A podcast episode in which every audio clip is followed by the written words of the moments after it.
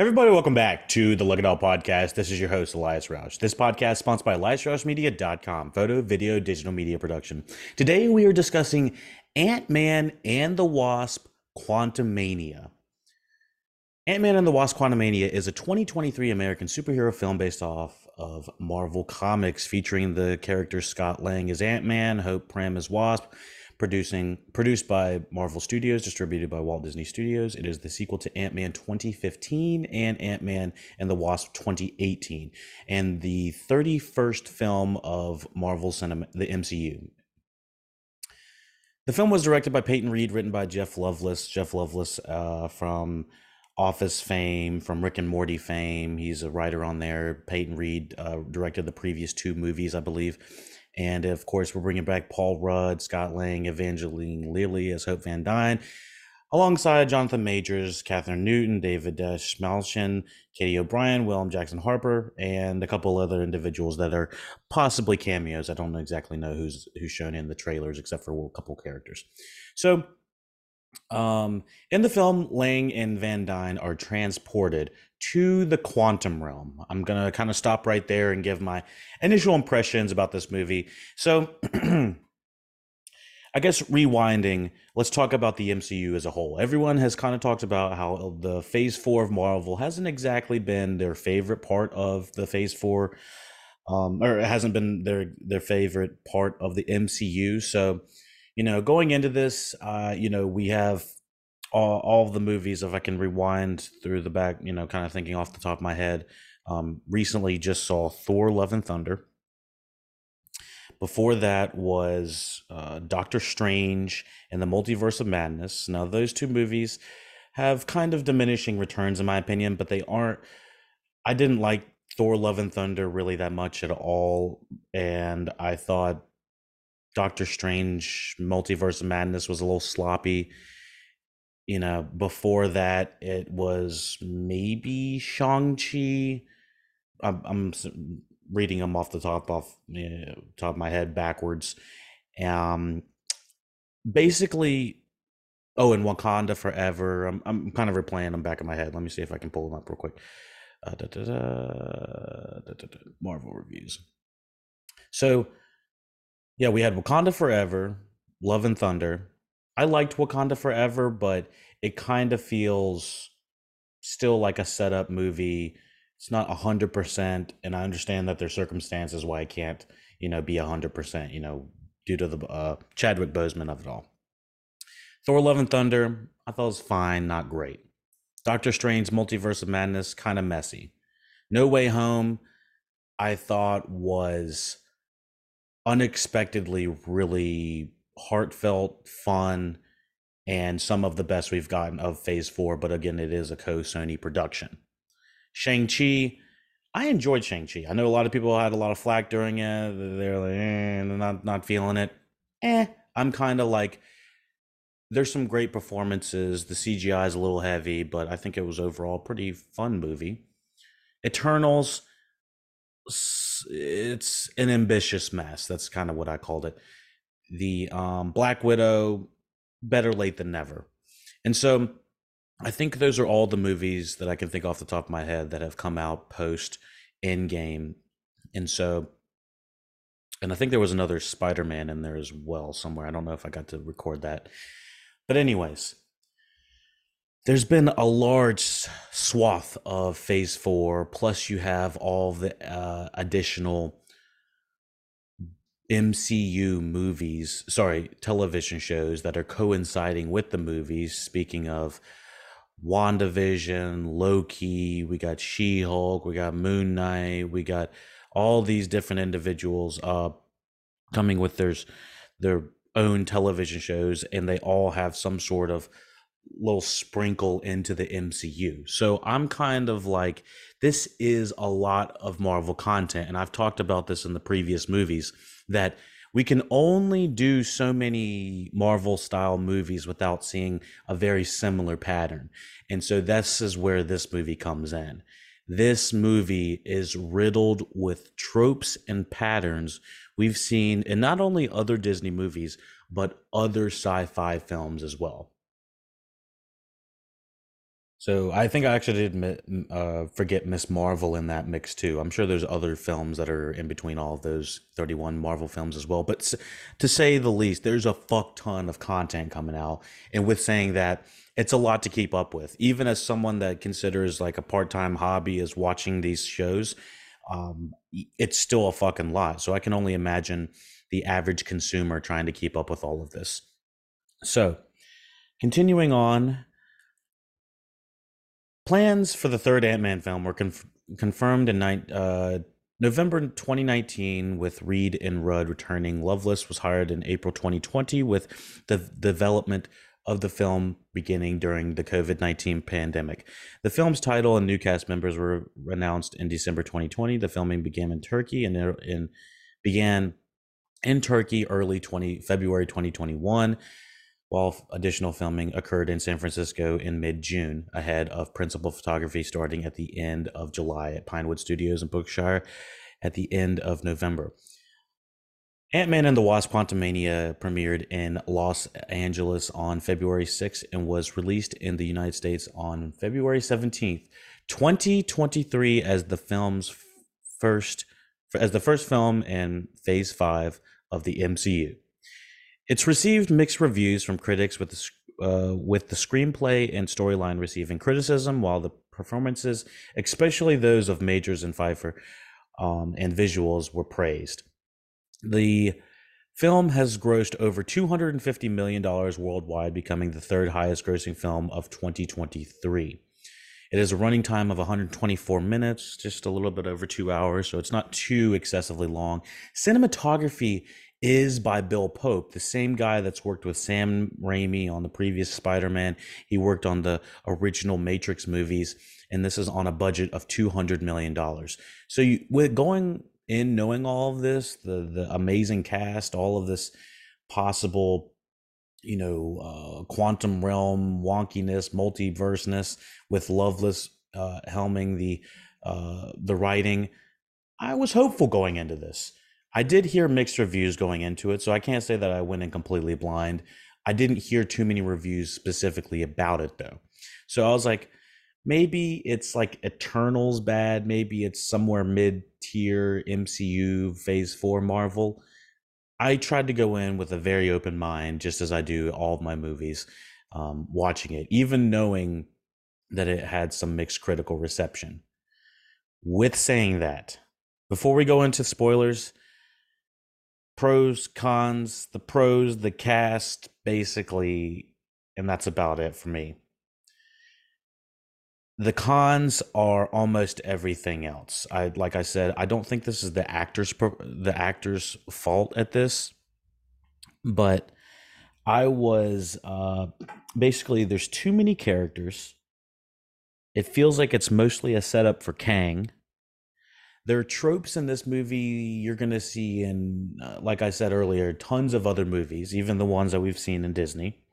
The cgi it says it's praised here but i was not crazy about the cgi i. Understand there's over six production houses that are working on different cgi pieces of uh, you know of this movie. So you know that could be anywhere from the backgrounds to the characters to you know the actors. They, they could be working on anything.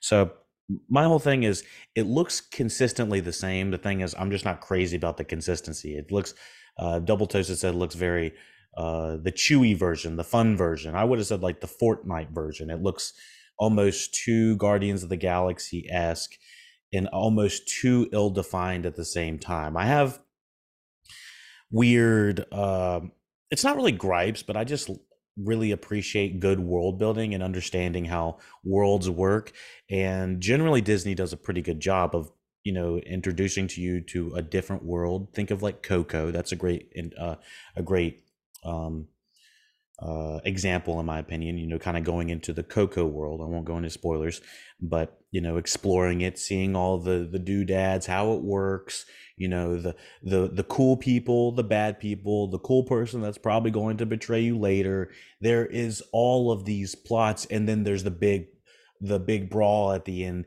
where it's a big uh you know without spoilers on anything there's some sort of you know big riot and stuff like that. You know we've seen these plots in storylines in other movies. And so a child going in to see this, someone under 10 years old probably, is going to say, wow, that was pretty fun. That was, you know, really cool. And then an adult or someone that has at least seen two or three of these types of storylines told before can say, yeah, it was, in my opinion, it's fine, serviceable. It does its job, but we've, like I said, we've seen it before. And that's the biggest thing is mm. Marvel needs to kind of acknowledge that not only have we seen this before, we've seen this before in their own worlds. So let's get into let me see if there's anything else we need to discuss. Um, Post credits, we'll talk about that after. Um, yeah, the the world, the rules of the world are a little bit underdefined, and I just don't know where that kind of came from. But like, and and I what I'm hearing is some people are like, the world was so quote unquote expansive or quote unquote lived in, and I would have said it's visually looks like it's expansive and visually looks somewhat lived in but like i didn't feel like the characters our main actors taking off their helmets all day every day i guess there's oxygen down here i don't know how it works is it hot? Is it cold? I don't know. Is it uncomfortable? You know the the sense of urgency of being in this place was almost non-existent. And so it didn't really feel like we're in a quote unquote new world. It just feels kind of feel. Uh, a lot of people said this felt like a rejected Star Wars movie script, and I don't disagree with them mostly because they have some of the same. You know, outsider walks into a bar with the bar full of crazy creatures. And the bartender obviously is strange as well too, and they're probably going to drink something that's weird, you know. And you know, it's that type of stuff. I I feel like anyone who's ever seen a movie that has has, has gone through these plots plot you know beats before. Everything was like and this is going to happen and this is going to happen and this is going to happen. It was one of the most predictable movies i've seen in a very long time that has not nearly enough teeth on on it. And so that's why ant-man and the wasp quantumania feels messy as well. It almost feels like there was a big redirection in it from the trailers I'm hearing is um, I don't think it's considered spoilers that much to talk about the trailer about what the trailer is selling versus what we actually get. We'll talk about what we actually get later, but the the the trailer sounds like it's selling Kang giving Ant-Man more time with his family. We don't I don't think we get that story at all, but we'll continue on into the plot and discuss that. So, for the people that love it, great. I'm glad you love it. I kind of don't understand why you wouldn't critique it a little bit more of saying, you know, these characters are underwritten, these aliens, factions, what are their motivations, what is going on here? Uh, you can have different creatures of different uh, quote you know gleep glop things. But normally the the thing i liked about star wars and the way that the the world may be expansive you may have these gleep glop characters werewolves in the fucking first one. What i'm saying is at least they have like almost like different races and stuff like that for the quantum realm, it doesn't feel like, oh, there's a whole bunch of gleep glops over here, or there's a whole bunch of Wookiees over here, or a whole bunch of, you know, these uh, broccoli tree looking men thing over here. You know, it didn't feel like there was like a faction of people that all kind of resembled the same thing. And some of them were humanoid looking like, some of them look like broccoli man. And then I guess that's how this world works. And everybody goes to the bar, and even if you're in the quantum realm uh, I just feel like a little bit too casual for, and a little bit too, not just casual, but like based off our own world. You know, man walks into a bar, that type of thing. Big betrayals. I, I it's hard to talk about this really in super depth, but uh, yeah, I don't think this is the movie that they are trying to sell you on. Let me see what this movie has right now on Rotten Tomatoes. I'm pretty sure it's pretty low down there. 48%. Got you. That's pretty low. Again, that's 48% of the individuals would actually recommend it over 60%.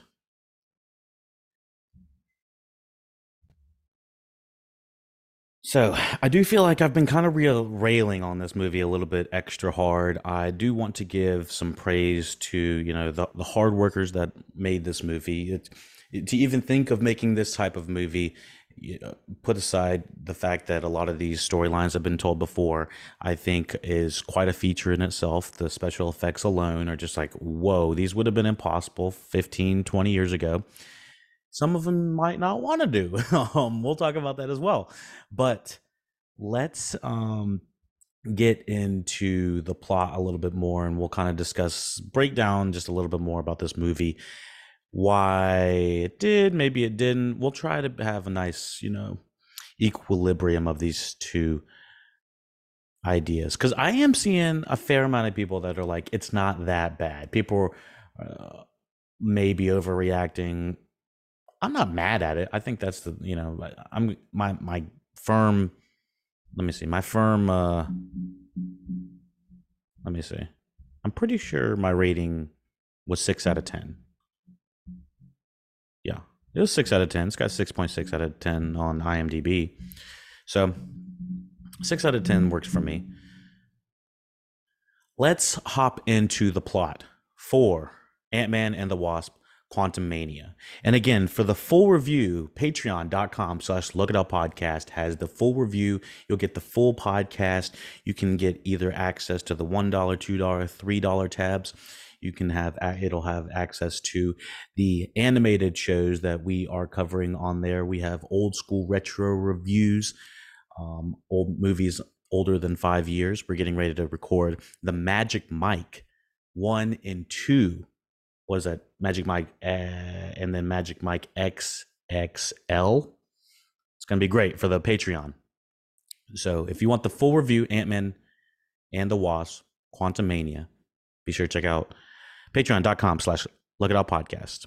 And again, check out look it up podcast for all of the links.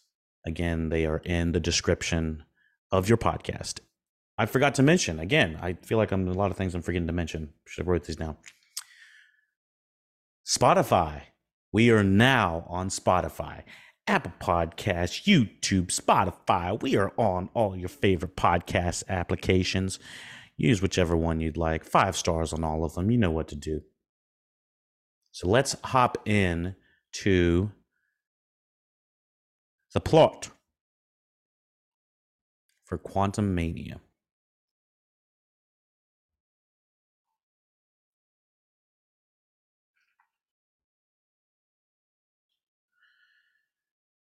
During her days of entrapment, the spoilers ahead, by the way.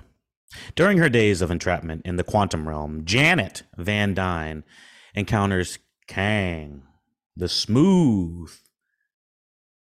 Kang, played by Jonathan Majors, an exiled traveler who claims that they can both escape from the quantum realm if she can help him rebuild his multiversal power core. And again, we've seen I believe, a version of Kang in the Loki series, and that's about all I know. And I I watched the shit, and I don't even understand the multiverse correlation of this. So I'm someone that actively follows what's going on. I feel like I podcast, I listen to it, I I review I review a lot of this, and I'm like, I think this is what's going on. So it's like someone that is actually studying this shit is like, I don't know what going. You know, not studying this shit. It's like I guess that's what's going on. So this comes from the first, you know, little bit of the movie. Janet is holding all of this fucking information back that she has been hanging with Kang. They probably had a relationship, but you know Disney didn't want to have no interracial shit going on, especially because their their age differences or something like that. This movie would have been 10 times better if she was betrayed by her lover, which happened to be Kang because I don't care if you're in there for, you know, 5 minutes, sorry, 5 minutes, 5 years or 30 minutes, you know? It's that that my whole thing is like you're probably going to get lonely and probably you, you, besides the fact that you're going to get lonely you may not even think you're going to get out So overall, I think there's like a relationship problem between everybody that's kind of going on in this movie. It feels like it was written one way. It could have been really emotional, but they were like, "We want the family to have a good time, family time, all the time, anytime." So, in my guess, I'm not exactly sure when this was originally supposed to come out. I'm trying to figure out what the original date was for this. I think Disney is specifically trying to have a fun one, a serious one, another fun one, and then another serious one, maybe two fun ones. And I think that's how the movie is going to go.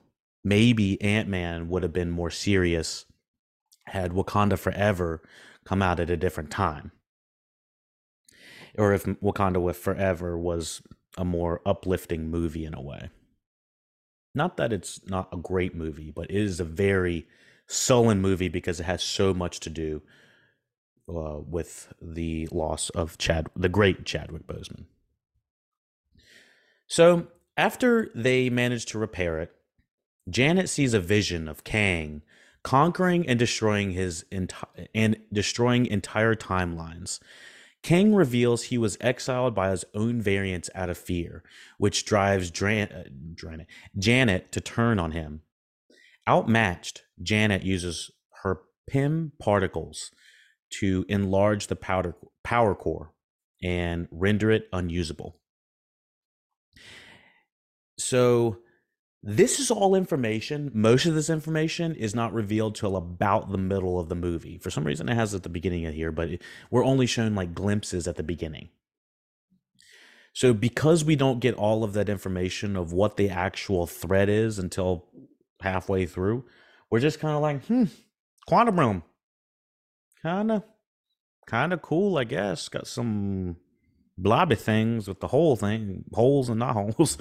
I don't know. I had a weird relationship with this uh the humor in here. I was like, who's it for? Kind of feels like for kids or for teens or preteens or something like that. I don't know. I was who is this for? The the problem recently feels like I don't know who the Marvel movies are for. It feels like they're trying to spread their four quadrant. It's got to hit the the nerds, the family, the critics, and everybody else. But I just don't know if it's doing that these days. In present day, after the Battle of Earth, Earth, welcome to Earth. Scott has become a successful memorist and has been a memorist and has been living happily with his girlfriend. He's, you know, writing books, kind of hanging out with his girlfriend. I thought that they were moved moved moved in by now, but I guess they're not. Hope Van Dyne. Now, a lot of people, a lot of people, uh, tons of people have discussed Evangeline Lilly's views on the most recent things. I'm trying not to bring that into this as of right now. So with saying that. I think she's fine in this movie. I don't think I'll just address her that much. She's extreme. The character herself is extremely underutilized. But with saying that, I'm like, you know, uh, it's. I feel like she was written out of the movie, mostly. Doesn't have much to do, the, which kind of leads with a lot of the characters. Too many characters in this. Scott's now teenage daughter, Cassie, has become a political activist, resulting in her uh, resulting in her spending some time in jail before being bailed out by her father, whom she's estranged from since starting focusing more on his celebrity than his duties as Ant Man. Which I don't blame him. He's getting older. There's other people in the world that are doing shit. Like I don't I don't feel like there's a a full acknowledgement of how old these heroes are that they've saved the world so many times. If in, in real life, I kind of feel like they should have been, you know, well taken care of by whoever. Like, what if they get like some funding or something like that? They shouldn't have to worry about money, especially since they're famous. While visiting Hope's parents, Hank Pym and Janet, Cassie reveals that she has been working on a device that can make contact with the quantum realm. Upon learning this, Janet panics and forcefully shuts off the device. but the message is received. It's like she's turned it on. Uh, her, Cassie's already turned it on, and there's messages like beeping down to the quantum realm, resulting in a portal that opens and pulls the five of them into the quantum realm. Now, I had heard, you know, piggyback uh, on whatever this other podcaster said. I can't think of off the top, but might have been Double Toast, might have been film. I think it was the film cast that said this that this movie would have been prime from an A B plot line, like having someone in the quantum realm and having someone out of the quantum realm. I almost wish his daughter would have been out of the quantum realm. And then at the very end, how she comes in and rallies the troops, maybe had some sort of bigger influence. There is such a I don't know how to describe this. I feel like there are five rooms everybody is in in the entire movie.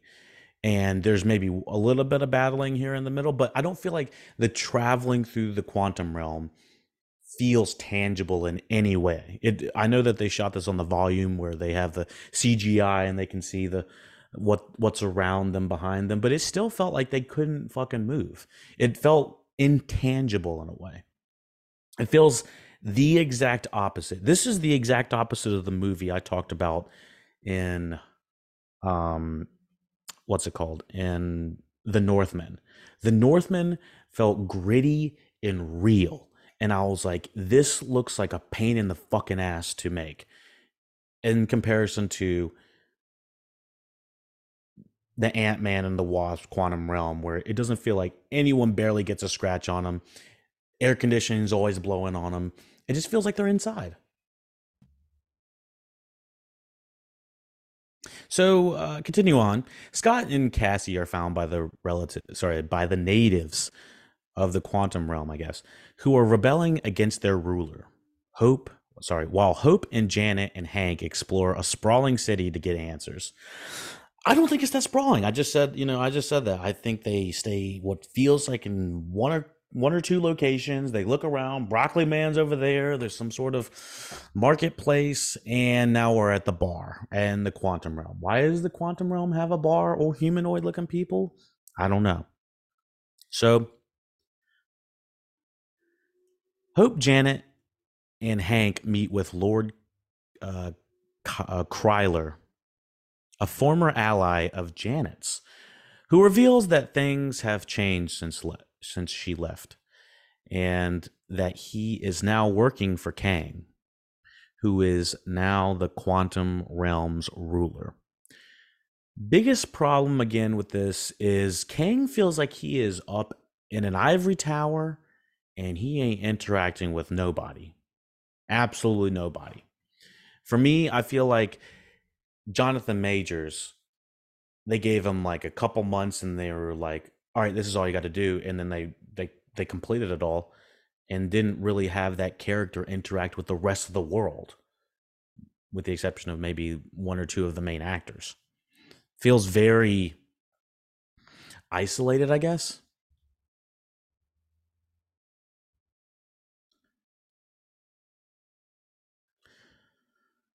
The three are forced to flee and steal Krylar's ship. I forgot to mention that that is Bill Murray. I know there's some random things going on about him too.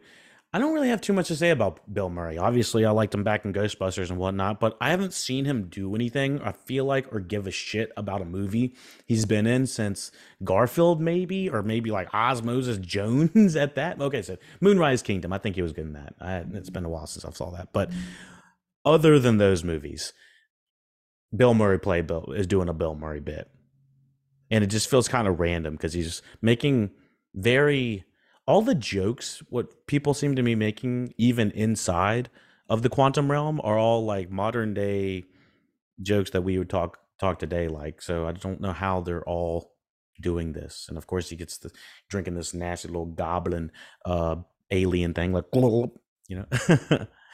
So let's see what else we got. Um and of course, we find out Janet and Bill Murray might have had some sort of, you know, shindig, even though it would have made entirely way more sense for us to have maybe seen some sort of relationship with her and Kang. Like I said, it doesn't make it for for Bill Murray to, you know, basically go against her doesn't really feel all that big of a deal at all because he's not really that big of a threat. And of course, he turns against her. So they steal Krylar's ship, and of course, it's got these little globby things like yes, uh, Douglas, Michael Douglas has to put his hands in. He's like, "What the hell is this CGI bullshit I'm doing now?" Like he's just like sitting there with some glob on his hands. That is a, that is a Rick and Morty thing if I've ever seen one in it. Um, and I got to say, Michael Douglas just loves fucking ants. You know, he's just talking about ants the entire time. Literally, I think he says ants and talks about ants more than we actually see ants the entire movie. Even though el- ants feel like the fourth important thing of this movie, and maybe not even fifth. I like they don't feel Ant Man himself and ants just kind of pushed to the side a little bit. This is more about everything else.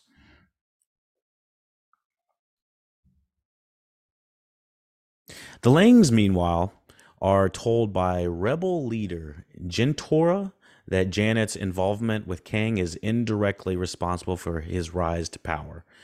It's like, all right, so Janet has literally been working with the enemy. Some she knew, some she didn't know. Maybe she's done some shady stuff, but she's kept all of this under wraps. We're halfway through the movie and she's still holding this information back.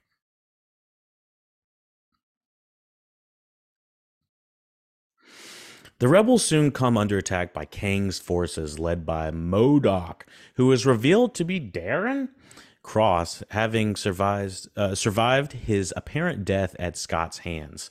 So I believe this was Ant Man 1 back in 2015, almost 10 years ago now, that Darren Cross coming back.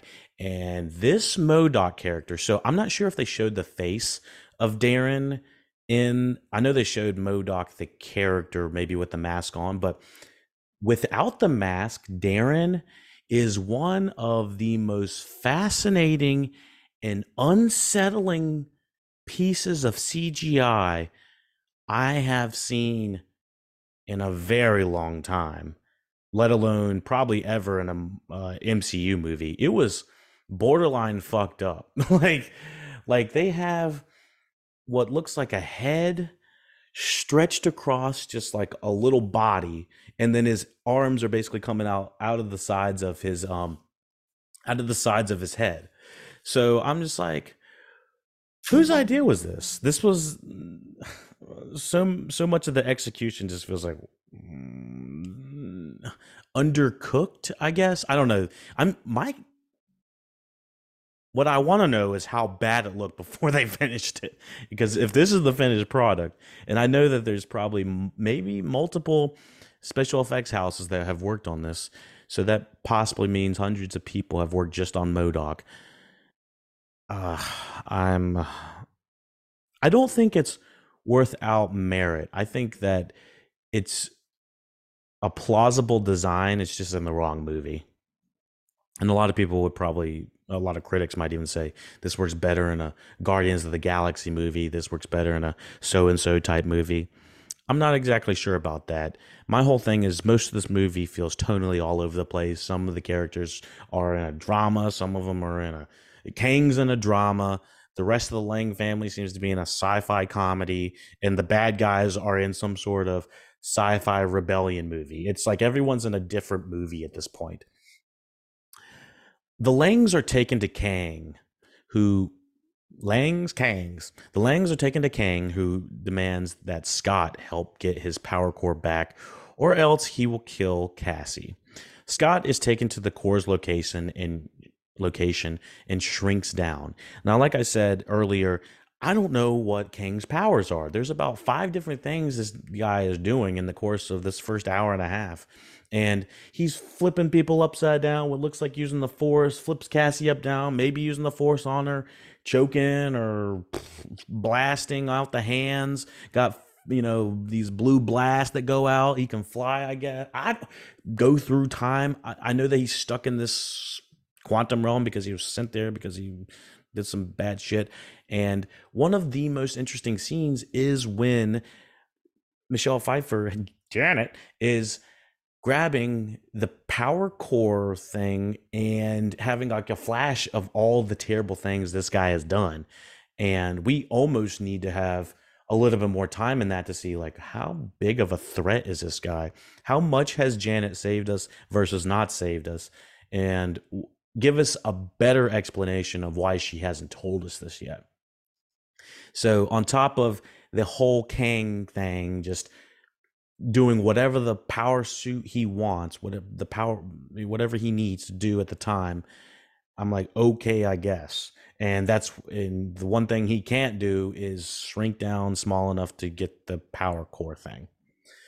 And um yeah, so Scott's taken to the core's location and shrinks down. He's nearly drowned in a sea of variants of himself.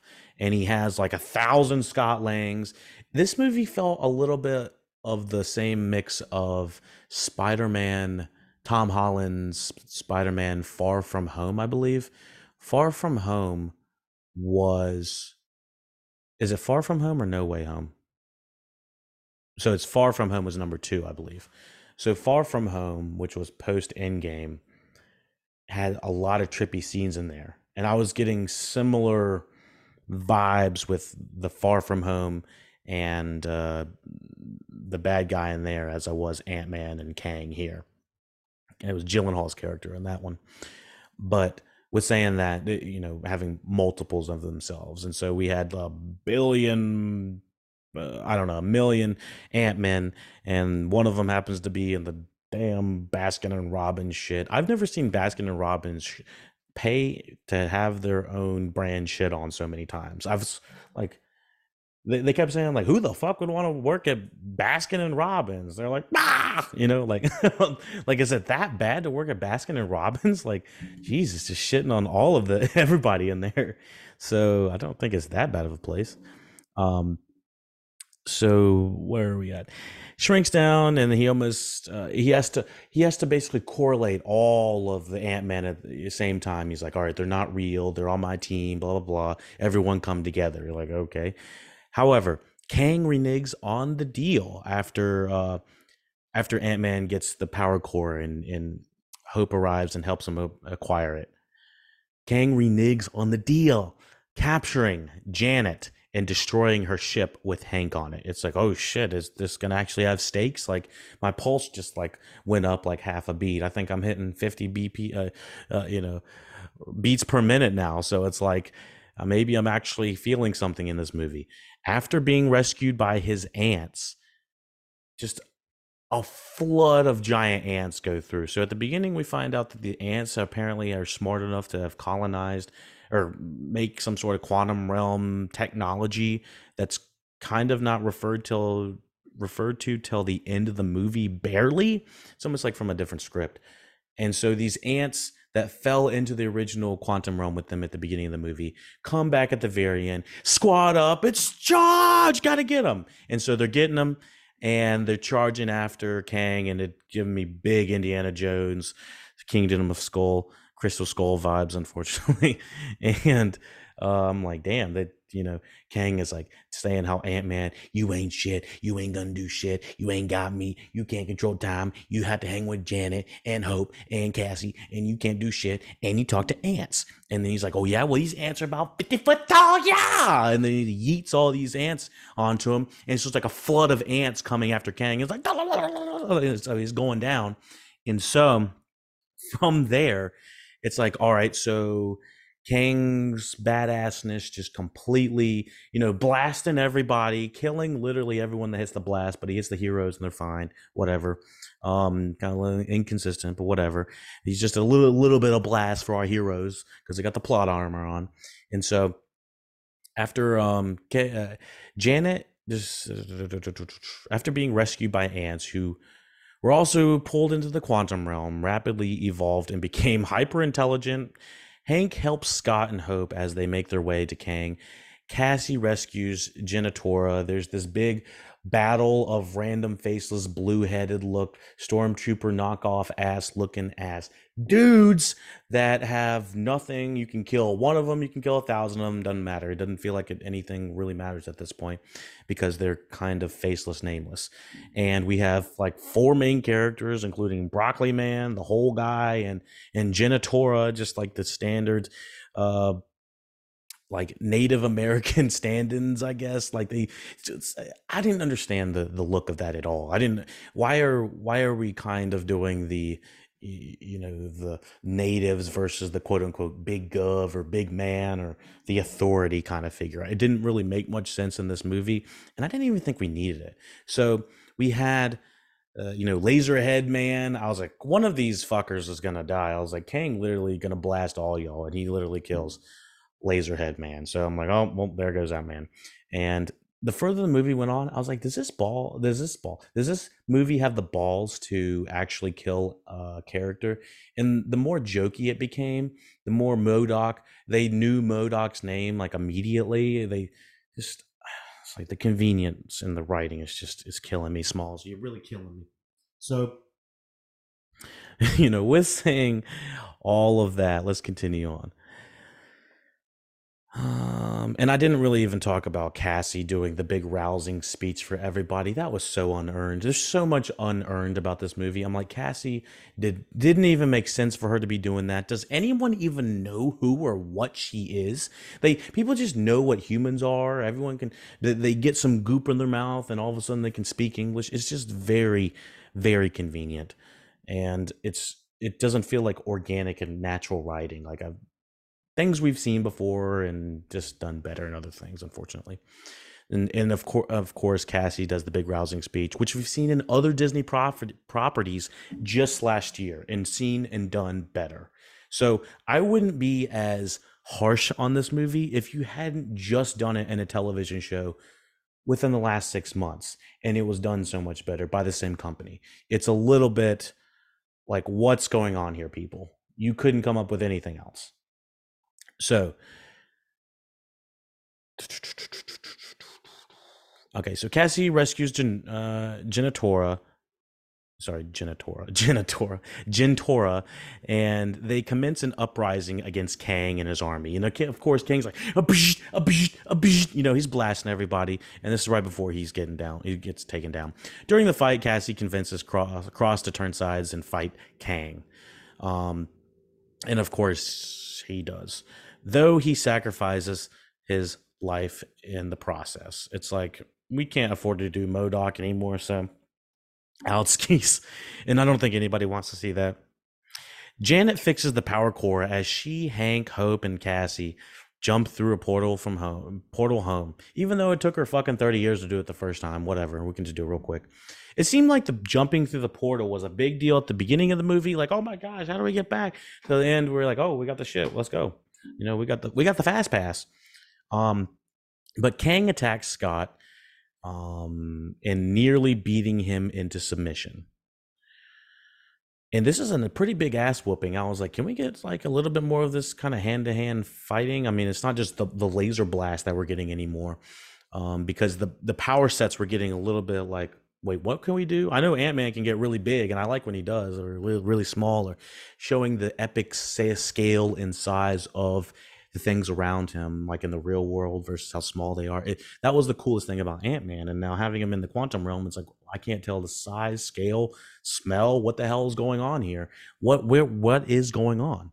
So um, you know, seeing him get beat by Kang at the very end, you're like, God dang, is he gonna fucking kill him? Just beat him to death. It would be tonally fucking wrong for Kang to kill almost anybody in this, almost because the entire movie we're cracking jokes about things and holding inf- holding vital information about things. Hope returns, and together Scott destroy her together with Scott destroy the power core and knock Kang into it. Do you hear that she doesn't return almost the entire movie?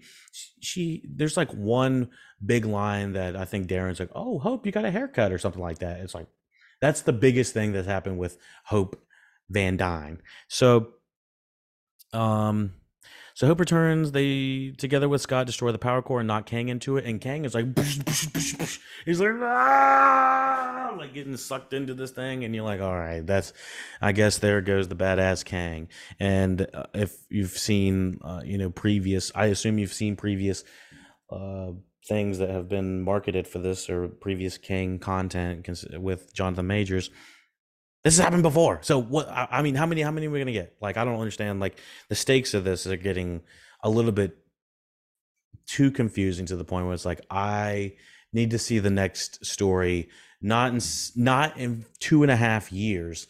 I need to see it sooner than later, and y'all need to fix some of this. Like, because what I'm realizing is we're getting so much in the comic book realm of hey, remember when that happened? Remember when that happened? And they are talking like it just happened yesterday, when for the viewers, it's been two and a half years, three and a half years, a lot of them, and some of them aren't even referring to things that happened uh, in the previous movies. So we're like, we keep going back to remember when the blip happened two and a half years ago, three years ago? Do you remember when this happened? Do you remember when this happened? So a lot of thoughts, a lot of thoughts. Let's let's continue and finish this up. Kang's pulled into oblivion, and that's what's him. Cassie reopens the portal on her end for Scott and hope to return home as Scott happily resumes his life. He begins to rethink he was told, uh, rethink what he was told about Kang's death um, being the start of something terrible, but brushes it off. You know, he's just eating some evidently not great cake from Baskin and Robbins again, and it's like, ah, man, like what was that ending? I was like, I've seen a few endings that are like,